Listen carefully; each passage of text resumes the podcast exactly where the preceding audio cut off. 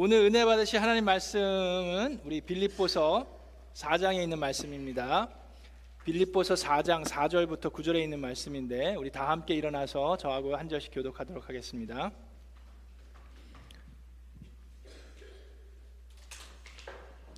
네, 빌립보서 4장 4절부터 9절 주님 안에서 항상 기뻐하십시오. 다시 말합니다. 기뻐하십시오. 관용을 모든 사람에게 알리십시오. 주님께서 가까이 오셨습니다. 아무것도 염려하지 말고 모든 일을 오직 기도와 간구로 하고 여러분이 바라는 것을 감사하는 마음으로 하나님께 아뢰십시오. 그리하면 사람의 헤아림을 뛰어넘는 하나님의 평화가 여러분의 마음과 생각을 그리스도 예수 안에서 지켜줄 것입니다. 마지막으로 형제 자매 여러분 무엇이든지 참된 것과 무엇이든지 경건한 것과 무엇이든지 옳은 것과 무엇이든 순결한 것과 무엇이든 사랑스러운 것과 무엇이든지 명예로운 것과 또 덕이 되고 칭찬할 만한 것이면 이 모든 것을 생각하십시오.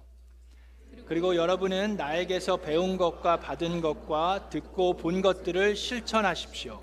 그리하면 평화의 하나님께서 여러분과 함께 하실 것입니다. 아멘. 이것은 하나님의 말씀입니다. 자, 우리 주변에 있는 분과 인사하고 앉겠습니다. 우리 잘 오셨습니다. 반갑습니다. 하나님의 아, 하늘 복 많이 받으세요. 하나님의 미라클이 됩시다.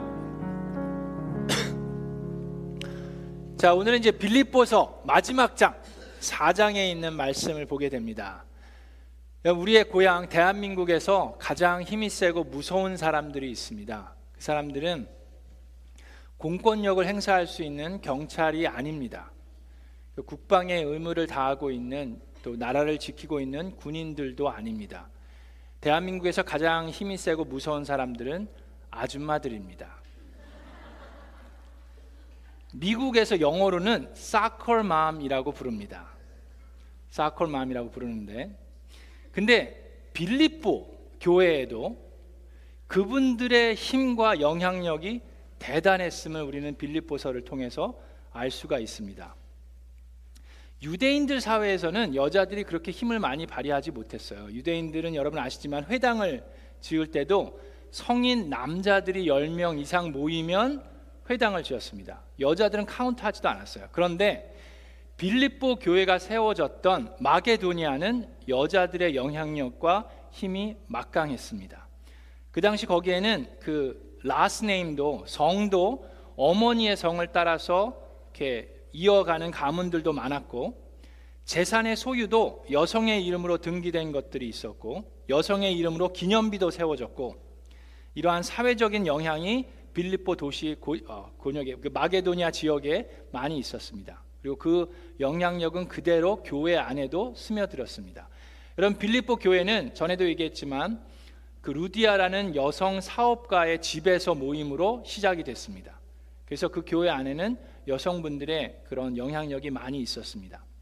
그런데 이처럼 여성들의 영향력이 많은 만큼 여성들로 인한 교회의 분열도 또한 있었습니다. 한국 속담에 여자가 한을 품으면 온유월에도 서리가 내린다. 뭐 그런 속담이 있는데 빌립보 교회에도 이런 비슷한 서리가 막 끼려고 하는 그런 증조가 보이기 시작했습니다. 그래서 사도 바울이 빌립보서 4장에 권면의 말씀을 하는데 자, 유오디아라는 이름과 순두개라는 이름을 아예 꼬집어서 얘기를 하면서 빌립보 교회에 권면하고 있습니다. 여러분 성경에서 사람의 이름이 기록되는 경우는 어, 아주 중요하고 또 드문 일입니다. 그래서 그 이름이 기록됐다는 건참 어, 영광스러운 일일 수 있습니다. 특히 여자의 이름이 기록된 경우는 그렇게 많지 않습니다. 근데 지금 사도 바울은 빌립보 교회에 서신을 그 편지를 쓰면서 두 사람의 두 여인의 이름을 꼬집어서 얘기를 하면서 권면을 합니다. 그런데 그들을 질책하거나 훈계하는 것이 아니라 그분들을 도리어 세워줍니다. 자, 그분들에게 얘기합니다. 우리 2절에 보면 나는 유오디아에게 권면하고 순두개에게도 권면합니다. 주님 안에서 같은 마음을 품으십시오라고 권합니다. 그 얘기는 뭐예요? 그에게는 같은 마음을 품지 못하고 있는 상황입니다. 근데 그들은 사도 바울이 고백합니다. 이 두 사람은 복음을 전하는 일에 나와 함께 애썼던 동역자입니다라고 얘기합니다. 그리고 그들의 이름은 생명책에 기록되어 있습니다라고 얘기해요. 그러니까 이 두 여인은 예수님을 영접했고 뿐만 아니라 열심으로 교회를 헌신하고 섬겼던 사람들입니다. 그 이름을 보아도 알 수 있습니다. 유오디아라는 이름은 행복한 인생길이라는 뜻을 갖고 있고 순두계라는 이름은 풍족하다라는 뜻을 가지고 있어요. 그래서 이 두 여인은 그 도시에서 풍요로운 삶을 살다가 예수님을 만나게 됐고 그들이 열심으로 헌신하고 봉사해서 교회를 세우는 일에 사도 바울과 함께 동역했던 동역자였음을 사도 바울이 고백합니다. 그런데 그렇게 열심으로 헌신했고 섬겼고 동역으로 했기 때문에 더 조심해야 합니다. 그런 사람들로 인해서 교회가 어려움을 당할 수도 있기 때문입니다. 근데 아까도 얘기했지만 사도 바울은 이 사람들을 질책하는 것이 아니라 그들을 세워줍니다. 그리고 교회에게 도움을 요청합니다. 같은 마음, 같은 생각을 품도록 교회가 함께 하기를 원합니다. 사도 바울도 보면 관계에 있어서 그렇게 뭐 꼭 모든 것이 다 좋지만은 않았습니다. 여러분 아시겠지만 사도 바울의 멘토가 됐던 바나바하고도 선교에 있어서 다툼을 해요. 마가를 데려가느냐 데려가지 않느냐를 놓고 다투다가 결국에는 헤어지게 됩니다. 그리고 베드로 본인의 선배라고도 할 수 있는 선지자 베드로하고도 그렇게 사이가 꼭 좋지만은 않았습니다. 근데 사도 바울을 보면 그냥 분열과 그런 갈등 속에서 거기서 끝나는 것이 아니라 기도하면서 그 갈등을 화해하고 회복하였습니다.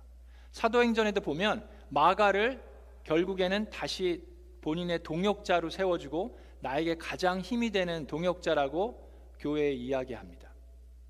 그리고 베드로에 있어서도 그와 갈등이 있었지만 그의 직분과 그의 사역은 존중해 주는 모습을 사도 바울을 통해서 볼 수가 있습니다. 그래서 사도 바울은 오늘도 이 서신에서 교회가 하나 되기를 다시금 권면합니다. 여러분 우리가 에베소서를 배웠어요. 에베소 교회를 보았고 지금 빌립보 교회를 보고 있는데 초대 교회 안에도 믿음이 있는 자들 안에서도 분열이 있었고 갈등이 있었습니다. 헌신하고 봉사한 사람들, 예수님을 믿는 사람들 안에서도 갈등이 있었어요. 그렇기 때문에 사도 바울은 계속해서 이야기합니다. 교회가 하나가 되라고. 같은 마음을 품고 같은 생각을 가지라고. 여러분 에베소서 4장을 우리가 볼 때 어떤 말씀을 보았습니까? 에베소서 4장 5절에 주님도 한 분이고 성령도 하나입니다. 이와 같이 여러분도 부르심을 받았을 때 그 부르심의 목표인 소망도 하나였습니다라고 얘기합니다. 빌립보 교회도 마찬가지입니다. 2장 2절에 여러분은 같은 생각을 품고 같은 사랑을 가지고 뜻을 합하여 한 마음이 되어서 나의 기쁨을 넘치게 해 주십시오라고 얘기합니다. 그리고 오늘 마지막 장 4장에도 제일 첫 부분에 나는 유오디, 유오디아에게 권면하고 순두계, 순두계에게도 권면합니다. 그런데 주님 안에서 같은 마음을 품으십시오. 여러분 우리 가정교회 내에서 가장 기초되는 클래스가 생명의 삶입니다. 근데 생명의 삶에서 가장 첫 번째 시간에 얘기하는 것 중에 하나가 우리가 신앙생활에서 가장 중요한 것 그것이 무엇이라고 생각합니까? 뭐 믿음이다, 사랑이다 여러 가지 얘기할 수 있는데 신앙생활에서 가장 중요한 것은 관계입니다. 관계. 여러분 성경에 마가복음에 보면 율법 학자가 예수님한테 와서 질문하죠. 어떤 계명이 가장 크냐고. 그러니까 예수님께서 뭐라고 얘기하십니까?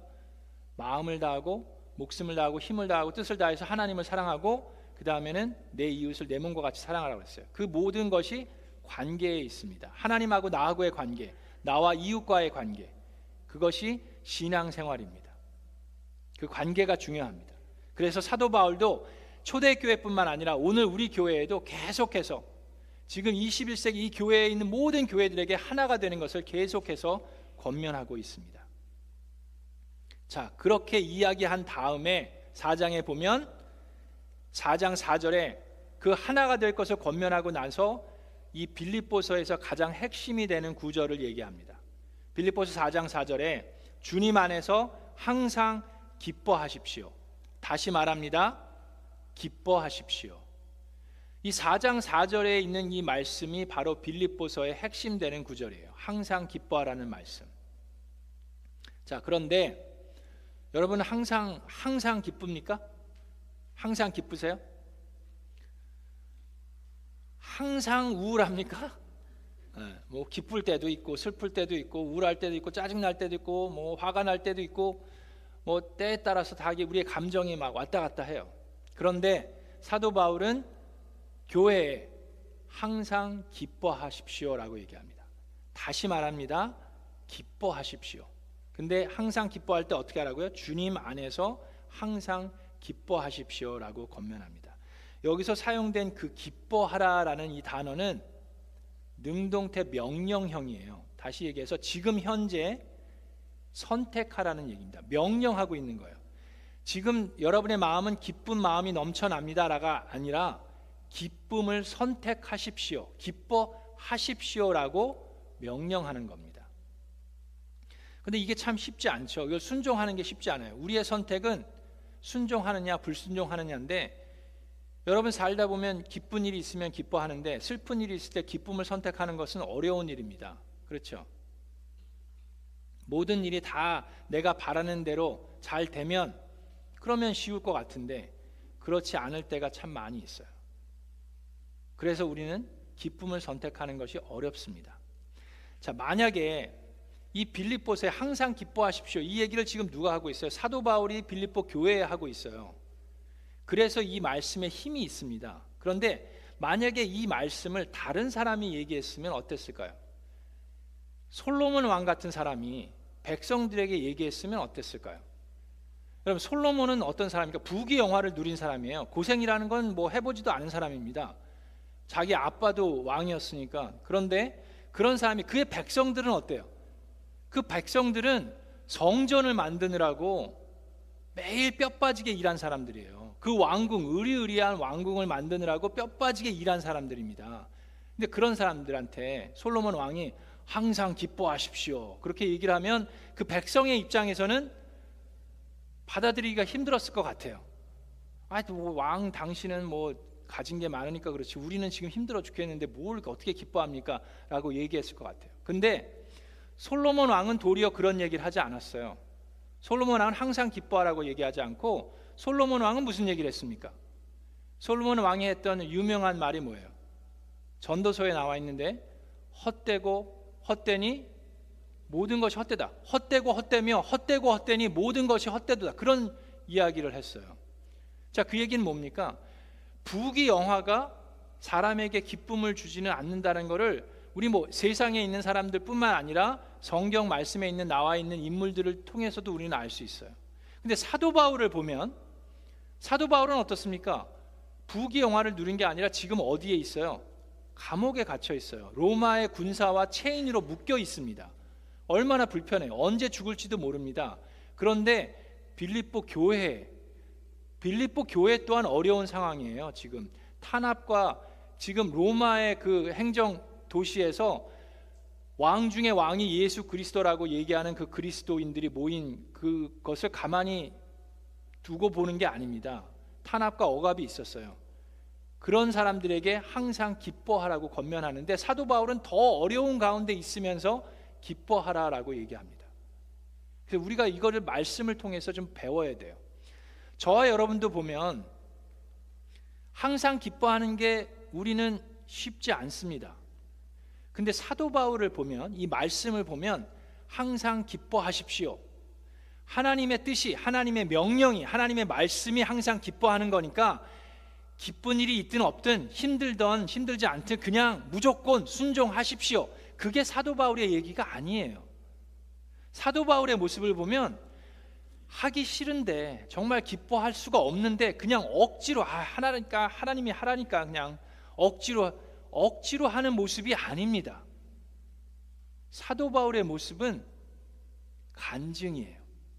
항상 기뻐하십시오. 왜? 본인이 기쁨으로 충만해 있기 때문입니다. 어려운 상황 속에 있는데 그럼에도 불구하고 사도 바울은 본인의 간증을 하고 있는 거예요. 여러분, 주님 안에서 항상 기뻐하십시오. 그리고 나의 기쁨이 지금 충만합니다. 여러분을 생각할 때마다 나는 감사를 드립니다. 그런 얘기를 하고 있어요. 그래서 사도 바울은 억지로 하는 게 아니라 본인의 간증을 이야기하고 있습니다. 자, 그러면 어떻게 그렇게 할 수 있는지? 우리는 어떻게 사도 바울처럼 항상 기뻐할 수 있는지 오늘 이 말씀을 통해서 배울 텐데 그래서 제가 갖고 온 게 이 핸드폰이에요. 여러분 핸드폰의 기능 중에 하나가 이 플래시라이트입니다. 여러분 이게 아시 보이 이게 보이세요? 네, 이제 이게 지금 밝아서 잘 안 보이시는데 이게 기능이 있어요. 이렇게 밝기도 조절이 됩니다. 지금 아주 작게 밝아지는 거 보이세요? 어 보이시는구나. 예. 네. 그 이렇게 핸드폰 여러분들 다 하시라 그러면은 여러분도 난리가 나니까 그냥 가만히 계시고 이렇게 이제 어 이렇게 뭐 콘서트 같은 데 가면 사람들이 막 이렇게 우리 젊은 아이들이 막 이러잖아요. 그죠? 또 언젠가는 여러분들이 이렇게 우리 예배 드릴 때 찬양하면서 뭐 이런 것도 할 수 있고 뭐 그럴 텐데 자, 이거의 단점이 있습니다. 이 핸드폰의 플래시라이트의 단점이 이 불빛이 기쁨이라고 생각한다 그러면 단점은 뭡니까? 이 충전이 돼 있으면 빛을 발할 수가 있어요. 근데 이걸 계속 쓰다 보면 방전이 됩니다. 그렇죠? 배터리가 다 닳아요. 그러면 사용할 수가 없어요. 자, 우리는 이렇게 생각합니다. 기쁨이 내가 충만하면 내가 성령 충만하면 기쁨을 발할 수가 있는데 방전이 될 때가 있어요. 탈진하기도 하고 충전이 안 돼 있으니까 그리고 상황이 안 좋으면 우리는 빛을 발할 수 없다. 우리는 기뻐할 수 없다라고 생각합니다. 근데 사도 바울을 보면 그 사람은 늘 예수님을 만난 다음에는 항상 기쁨으로 충만해 있어요. 감옥에 갇혔던 배가 파손이 됐든 배가 고프든 굶주리든 늘 감사할 수 있는 이유가 뭡니까? 그래서 제가 갖고 온 게 이 전등이고 이게 그래서 이게 플러그인 돼 있어요. 아까 되게 좋은 뭐 우리 이현재 목사님이 안 하셨는데 되게 미안해 하시는데 이게 아주 좋은 상황입니다. 자, 이 전등은 충전이 필요가 없어요. 그냥 원하면 언제든지 불을 보이시죠? 불을 이렇게 얘가 착해 착해서 그런 게 아니라 왜 그렇습니까? 이게 plug in 돼 있어서 그래요. 아까 plug in이 안 돼 있어 갖고 제가 막 당황했잖아요. 그죠? 이게 plug in 됐으면 이거는 언제든지 빛을 발할 수가 있습니다. 이 자체 내에서 빛을 발하는 게 아니라 그 파워 소스가 어디 있어요? 이 plug in 돼 있기 때문에 그래요. 여러분 사도 바울과 솔로몬의 차이점이 그겁니다. 솔로몬은 내 안에서의 부귀 영화를 가지고 살다가 근데 그 그가 어떻게 됐어요? 이 plug in 하나님께 plug in 됐던 그거를 unplug했어요. 그랬더니 아무리 겉으로 봐는 멀쩡해요. 겉으로 봐는 부귀영화 다 누리는데 그 솔로몬의 삶에는 기쁨이 넘치지 못했어요. 그리고 그가 한 얘기가 뭐예요?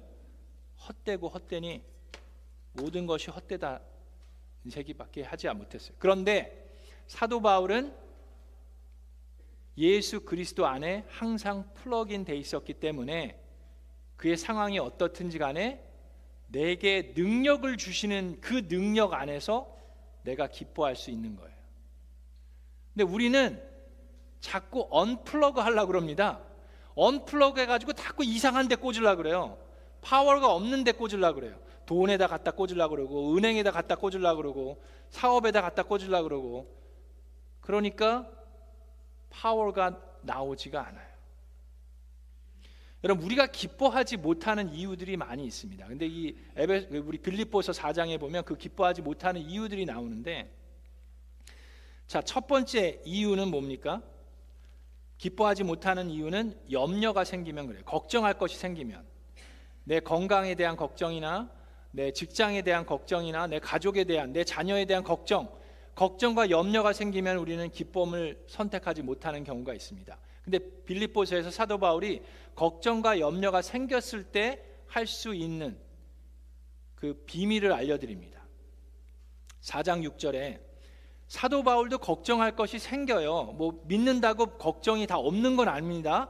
걱정이 생기지만 아무것도 염려하는 것을 선택하지 말고 모든 일을 오직 기도와 간구로 하고 여러분이 바라는 것을 감사하는 마음으로 하나님께 아뢰십시오. 우리는 기도할 수 있는 분이 있어요. 언제든지 우리가 감사한 마음으로 우리가 바라는 것을 하나님께 기도하고 간구할 수 있는 대상이 있습니다. 자, 그러면 그리하면 사람의 헤아림을 뛰어넘는 하나님께서 여러분이 바라는 것을 그대로 다 들어 응답해 주실 것입니다라고 얘기하지 않았어요. 그죠? 말씀이 어떻게 돼 있어요? 헤아림을 뛰어넘는 하나님의 평화가 여러분의 마음과 생각을 그리스도 예수 안에서 지켜줄 것입니다. 사도 바울이 이렇게 고백을 합니다. 왜 그럽니까? 사도 바울도 본인이 기도한 거, 간구한 거 다 하나님께서 들어주시지 않았거든요. 여러분 그 고린도 후서에 우리가 잘 아는 말 있죠. 제가 여러 번 얘기했습니다. 사도 바울도 가시가 있었어요. 그 가시가 본인의 질병일 수도 있고 무엇인지 확실하게는 모르지만 그것을 제거해 달라고 이거 너무 힘들다고 제거해 달라고 간청합니다. 한 번도 아니고 두 번도 아니고 세 번이나 금식하면서 하나님께 매달리고 간청을 했어요. 그런데 고린도후서 12장 8절과 9절에 이런 말씀이 있습니다. 나는 이것을 내게서 떠나게 해달라고 이 가시를 없애달라고 세 번이나 간청하였습니다. 근데 하나님께서 응답하지 않으셨어요. 그러나 주님께서는 내게 이렇게 말씀하셨습니다. 내 은혜가 내게 족하다. 내 능력은 약한 데서 완전하게 된다. 그러므로 그리스도의 능력이 내게 머무르게 하기 위하여 나는 더욱더 기쁜 마음으로 나의 약점들을 자랑하려고 합니다. 자, 말씀 그대로 놔두세요. 그리스도의 능력이 나타나게 하기 위해서 나의 능력이 나타나는 게 아니라 그리스도의 능력이 나의 약점을 통해서 나타나게 하기 위해서 나는 도리어 기뻐할 수 있다라고 기쁜 마음을 품는다라고 얘기합니다. 여러분 그래서 지금 얘기한 것도 내가 모든 일에 염려하지 말고 간구하면 그러면 어떻게 된다고요? 우리의 생각을 뛰어넘는 하나님의 평화가 내 마음을 지킨다는 거예요. 여러분 우리가 기도를 했는데 기도 응답이 안 됐어요. 내가 바라는 되지 바라는 대로 되지 않았어요. 그랬을 때 우리가 기쁨을 선택하지 못하고 불평과 불만을 호소한다는 것은 어떤 의미인지 아십니까? 그것은 하나님께 대드는 거예요. 하나님은 우리의 기도를 분명히 들으셨어요. 하나님한테 대드는 거는 하나님, 하나님의 선택이 잘못된 겁니다, 지금. 하나님 실수하신 거예요. 라고 대드는 게 되는 거예요. 우리가 주님이 하나님이심을 인정하고 우리가 하나님께 간구했을 때 하나님께서 우리에게 주시는 것은 예수 그리스도의 능력으로 우리가 평안을 찾을 수 있다라고 얘기하는 거예요. 그것이 사도 바울이 항상 기쁨을 선택할 수 있는 비밀입니다. 우리가 또 한 가지 아, 비밀, 아, 그 기쁨을 선택하지 못하는 이유가 또 뭐, 언, 언제가 그렇습니까? 부족한 게 좀 있을 때 그래요. 좀 요거를 좀 갖고 싶은데 이게 좀 부족해. 그럴 때 우리는 기쁨을 선택하는 게 어려워합니다. 자, 그런데 말씀을 보면 여러분 제가 어, 몇년 전에 우리 송구 영신 예배 때 이 말씀을 잠깐 나눈 얘기 있는데 열왕기 하에 있는 그 과부의 이야기 여러분 기억나십니까? 열왕기 하에 보면 한 과부가 있습니다. 남편을 잃었어요. 아들이 둘이 있는데 너무 가난해졌어요. 그래서 이 아들들도 노예로 팔려가려고 합니다. 그랬을 때 엘리사가 나타납니다. 엘리사가 그 과부를 돕기 위해서 질문을 하는데 내가 가진 것이 무엇이냐라고 질문합니다.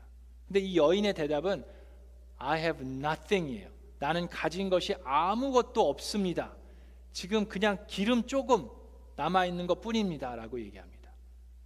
우리는 그렇습니다. 우리는 기쁨을 선택하지 못하는 게 우리가 가지고 있지 않은 것에 집중하기 때문에 그래요. 근데 하나님께서는 우리에게 우리에게 주신 것에 집중하라고 얘기하십니다. 우리가 받은 것에 집중하면 우리는 기쁨을 선택할 수 있습니다. 그래서 그 여인에게 네가 가진 것이 무엇이냐? 라고 물어봅니다. 그랬을 때 그 기름병을 통해서 그 여인이 하나님의 미라클을 체험하게 됩니다. 자, 그래서 우리도 우리가 없는 것에 집중하면 우리는 낙심되고 실망하지만 우리가 받은 것에 집중할 때 기쁨을 선택할 수 있어요. 자, 그러면서 또 우리가 하나님의 평화를 누리지 못하는 게 무엇입니까? 우리가 말씀을 배웠고 예배를 드렸고 찬양을 하고 성경 공부도 하는데 그럼에도 불구하고 마음의 평화가 없어요. 마음의 기쁨이 없어요. 그럴 때 왜 그렇습니까? 오늘 말씀에 뭐라고 되어 있어요? 구절에 보니까 배운 것과 받은 것과 듣고 본 것이 있는데도 평화를 못 느끼는 이유가 뭐예요? 그것을 실천하지 않기 때문입니다. 배운 것과 받은 것과 듣고 본 것들을 실천하십시오. 그리하면 구절에 또 얘기합니다. 평화의 하나님께서 여러분과 함께 하실 것입니다. 받은 것을 실천하면 여러분이 원하는 것을 받을 것입니다가 아니라 받은 것을 본 것을 배운 것을 실천하면 뭐라고요? 하나님의 평화가 여러분에게 임할 거라고 얘기합니다. 여러분 그렇다고 해서 여러분 뭐 가지지 말라는 게 아니에요. 구하지 말라는 게 아닙니다. 노력하지 말라는 게 아니에요. 우리가 노력하되 슬퍼하며 낙심하며 노력하는 게 아니라 기뻐하며 노력할 수 있다라는 얘기입니다. 그리고 마지막으로 어떤 상황에서도 주님 안에서 기뻐할 수 있는 마지막 비밀을 사도 바울이 얘기하고 있는데 그게 바로 4장 13절의 말씀이에요. 내게 능력 주시는 자 안에서 내가 모든 것을 할 수 있습니다. 그 얘기가 뭡니까? 내가 뭐 슈퍼맨처럼 모든 것을 할 수 있다가 아니라 배웠죠? 모든 것을 할 수 있다는 모든 상황에서 내가 만족할 수 있습니다라는 얘기를 하는 거예요. 사도 바울이 본인의 경험을 얘기합니다. 아까도 얘기했지만 사도 바울은 지금 간증하고 있는 거예요. 그냥 명령적으로 얘기하는 거. 여러분 그냥 기쁨을 선택해요가 아니라 내 삶이 그렇습니다라고 얘기하고 있는 겁니다. 여러분 내가 궁핍해서 이러는 게 아닙니다. 나는 어떤 처지에서도, 처지에서도 스스로 만족하는 비밀을 배웠습니다라고 고백합니다. 나는 비천하게 살 줄도 알고 풍족하게 살 줄도 알고 배, 배부르거나 굶주리거나 풍족하거나 궁핍하거나 그 어떤 경우에도 적응할 수 있는 비밀을 배웠습니다라고 얘기합니다. 사도 바울이 교회에게 여러분은 궁핍하게 사십시오. 빈곤하게 사십시오라고 얘기하는 게 아니에요. 빈곤하든 궁핍하든 부유하든 넉넉하든 우리는 기쁨을 선택할 수 있습니다를 권면하는 겁니다. 여러분 살아가는 사람들 보면요. 정말 부러울 것 없는 것 같은데도 행복하지 못한 사람이 있습니까? 없습니까? 그런 사람들도 있어요. 그리고 정말 가진 게 없는 것 같은데도 항상 보면 기뻐하는 사람들도 있습니다. 그 말씀에서도 그걸 얘기하고 있는 거예요. 상황에 따라서 우리는 기뻐하고 슬퍼할 수 있다라고 생각하는데 가장 중요한 거는 우리의 소스가 어디에 플러그인 돼 있느냐가 더 중요하다는 얘기입니다. 여러분 어, America's Got Talent라는 TV 쇼가 있습니다. 뭐 그걸 보라는 게 아니라 저도 뭐 그걸 뭐 이렇게 찾아서 보는 게 아닌데 America's Got Talent라는 쇼에 Nightbirde라고 불려지는 별명을 가지고 있는 제인이라는 한 자매가 이제 출연을 했습니다. 근데 그 사람은 한 3년 동안 암 투병을 했어요. 그리고 암이 온 몸에 퍼졌습니다. 뭐 간에도 퍼지고 척추에도 퍼지고 그래서 2% of survival 살아날 수 있는 가능성이 2%밖에 없었어요. 근데 그녀가 그렇게 원했던 노래를 부르고 싶어서 어메리카스가 탤런트에 출연을 했습니다. 그리고 거기서 본인의 얘기를 하고 노래를 불렀는데 그 노래 제목이 It's OK 라는 제목의 노래를 불렀어요. 근데 그 듣는 사람들이 모두 다 감동을 받았습니다. 그 노래가 너무 목소리도 예쁘고 너무 잘했어요. 그래서 그 사이먼이라는 사람이 그 저지가 심판이 골든 버저를 눌렀습니다. 골든 버저를 눌렀다는 것은 다른 심판들이 뭐라고 하든 상관없이 다음 라운드를 자동으로 넘어갈 수 있다는 얘기예요. 그래서 막뭐 뭐 축제 분위기였어요. 사람들이 다 기뻐했는데 그녀에게 어, 어떻게 이런 환경에서도 어, 이렇게 밝게 기뻐할 수 있냐라고 얘기했더니 그녀가 이런 얘기를 했어요. 영어로 얘기를 했으니까 영어로도 얘기하고 제가 한국말로도 말씀을 드릴게요. You cannot wait until life is not hard anymore before you decide to be happy. 내가 기쁨을 선택하기 위해서 삶이 힘들지 않을 때까지 기다릴 수 없습니다. 라고 얘기했어요. 삶이 모든 게 다 그냥 만사형통할 때까지 기다리, 기다리다, 그때까지 기다리면 기쁨은 한 번도 선택해 보지 못하고 갈 수 있는 거예요. 그래서 그녀의 말은 뭡니까? 삶이 힘들어도 나는 기쁨을 선택하겠다라는 얘기예요. 그녀는 그 안타깝게도 그 next round까지 가지 못하고 그 America Talent 그 쇼 끝난 다음에 얼마 안 있어서 세상을 떠났습니다. 그녀는 죽음 앞에서도 본인의 기쁨을 선택하고 간 거예요. 근데 우리 믿는 그리스도인들에게는 사도 바울이 권합니다. 우리의 그 기쁨의 소스는 우리가 어디에 플러그인 돼 있느냐예요.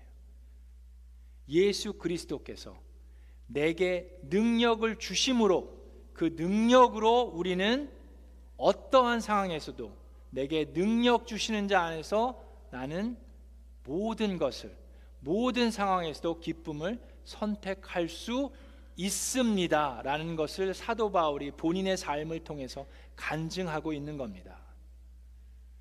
우리 Miracle Land교회 이상래 목사님 아실 텐데 이상래 목사님도 암으로 투병하시다 세상을 떠나셨어요. 천국 가시기 바로 얼마 전까지만 해도 이 강단에서 하나님의 말씀을 담대하게 전하셨습니다. 목사님께서 불평하고 원망하는 말씀이 아니라 하나님의 말씀을 권면하고 기쁨으로 말씀 전하시다 천국 가셨어요. 그렇게 하실 수 있었던 것은 본인의 능력으로 하신 것이 아니라 예수 그리스도께 플러그인 돼 있기 때문에 그렇습니다.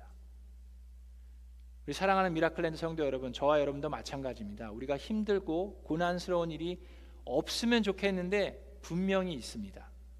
네, 오늘 사도 바울의 그 간증과 권면을 통해서 우리도 내게 능력 주시는 자 안에서 항상 기쁨을 선택하는 우리 Miracle Land가 되기를 주 예수 그리스도의 이름으로 축원합니다. 우리 주신 말씀 다 함께 일어나서 예수는 나의 힘이요 내 생명 되시니 우리 함께